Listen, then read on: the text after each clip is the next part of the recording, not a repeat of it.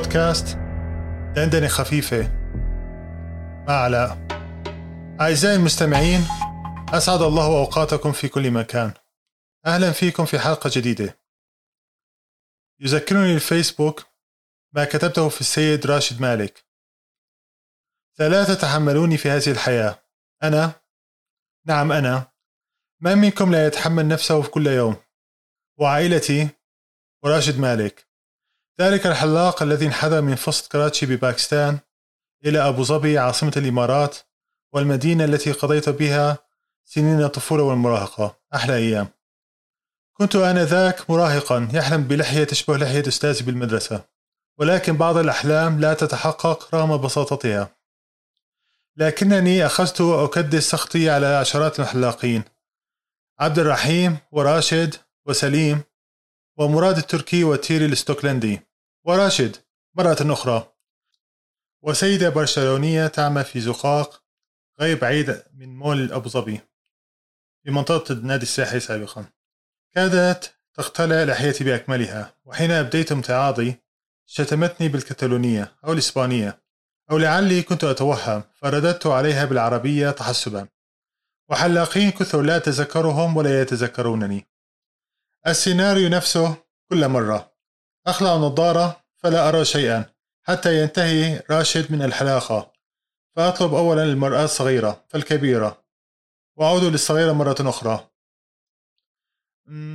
قصة هنا شوي. شوي بس. لأنه هذا أطول.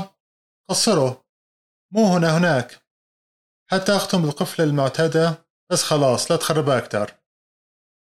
وفي لحظة صدق نادرة تساءلت. ألا تكون العلة في اللحية نفسها؟ لكنني أتذكر جيدا أنني خرجت مرة أو مرتين راضيا عن الحلاقة. هددت راشد في إحدى المرات بالذهاب إلى غيره لأنني كنت على موعد هام وعلى لحية أن تظهر ذلك المساء مثل لحية راسل كرو بالجلاديتور. وقد نفذت وعيدي وذهبت إلى حلاق تركي. لابد أن تأخذ منه موعد مثل طبيب الأسنان ثم عليك أن تتحمل آلامه لكن من دون بنج. كلما راح يتأسف على البشرة والبثور وكل ما لا يليق بالرجل أن يأسى عليه وفي النهاية أفسد الملعون لحيتي. صرت أحلق بنفسي وسرعان ما عدت إلى راشد مرة أخرى. لا يأخذ راشد وساوسي على محمل الجد مع أنها ليست دائما وساوس. حالما أجلس على الكرسي الأحمر حتى أكاد أتقمص دور ساشا كوهين بالديكتاتور بطلباته الغير منطقية. وعندما يخدشني بالموس أصرخ متألما كما لو أنه بتر ساقي. نضحك معا ولا يحدث هذا طبعا إلا عندما يخلو المحل من الزبائن والآن لابد من مداخلة خفيفة من الحجي. كيفك حجي؟ إن شاء الله بخير. الحمد لله يا بني. ما هي مداخلتك لليوم؟ اليوم المداخلة عن فن الرد.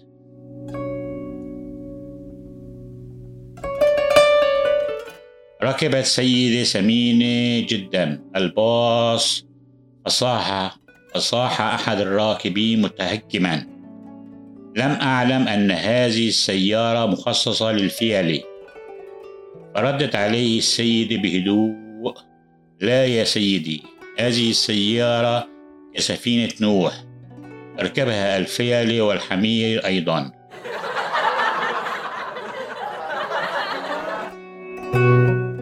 الكاتب الشهير برنارد شو حين قال له كاتب مامور أنا أفضل منك فإنك تكتب بحث عن المال وأنا أكتب بحث عن الشرف. فقال له برنارد شو على الفور صدقت كل منا يبحث عما ينقصه.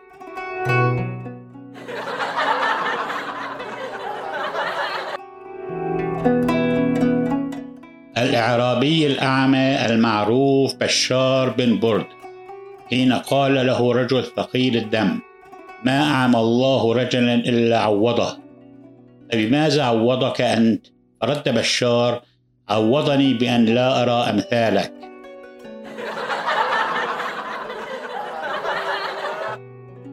تزوج أعمى امرأة فقالت لو رأيت بياضي وحسني لعجبت. فقال لو كنت كما تقولين لما تركك المبصرون لي.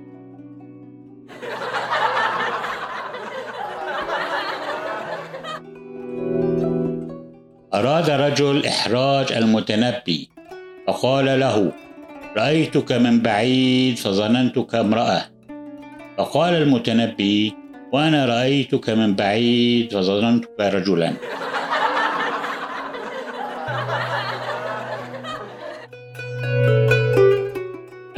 قبيحة جدا. قالت لرجل لو كنت زوجي سوف أسكب في قهوتك السم.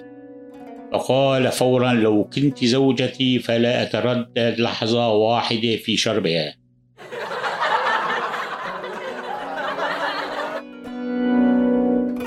قال وزير بريطانيا السمين تشرشل لبرنارد شو النحيف من يراك يظن بأن بريطانيا في أزمة غذاء فقال ومن يراك يعرف سبب الأزمة؟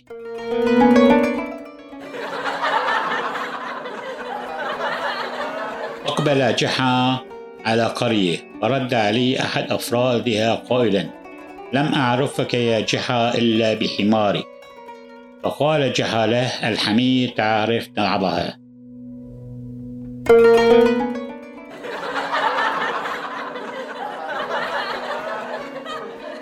رأى رجل امرأة فقال لها كم أنت جميلة؟ فقالت له ليتك جميل لأبادرك نفس الكلام. فقال لها لا بأس اكسبي كما كذبت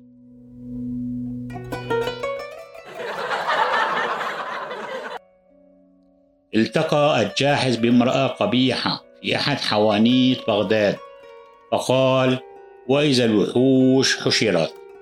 فنظرت إليه المرأة وقالت وضرب لنا مثلا ونسي خلقه. كانت امرأة تسوق أربع حمير وإذا بشابين سائرين بجانبها قالا لها صباح الخير يا أم الحمير. فأجابتهما على الفور صباح النور يا أولادي.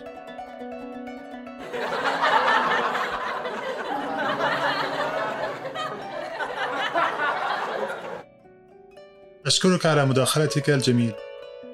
أعزائي المستمعين أشكركم على حسن استماعكم. البودكاست أصبح متوفر على 19 منصة مختلفة منها أبل بودكاست بودكاست أدكت بودكاست إندكس لسن نوتس والعديد من المنصات المختلفة. فالرجاء إذا أعجبكم محتوانا فاضغطوا على المتابعة أو الاشتراك أو كلاهما. تبعا للمنصة التي تستخدمونها لاستماع للبودكاست. وشاركونا بتعليقاتكم ولكم الشكر جزيلا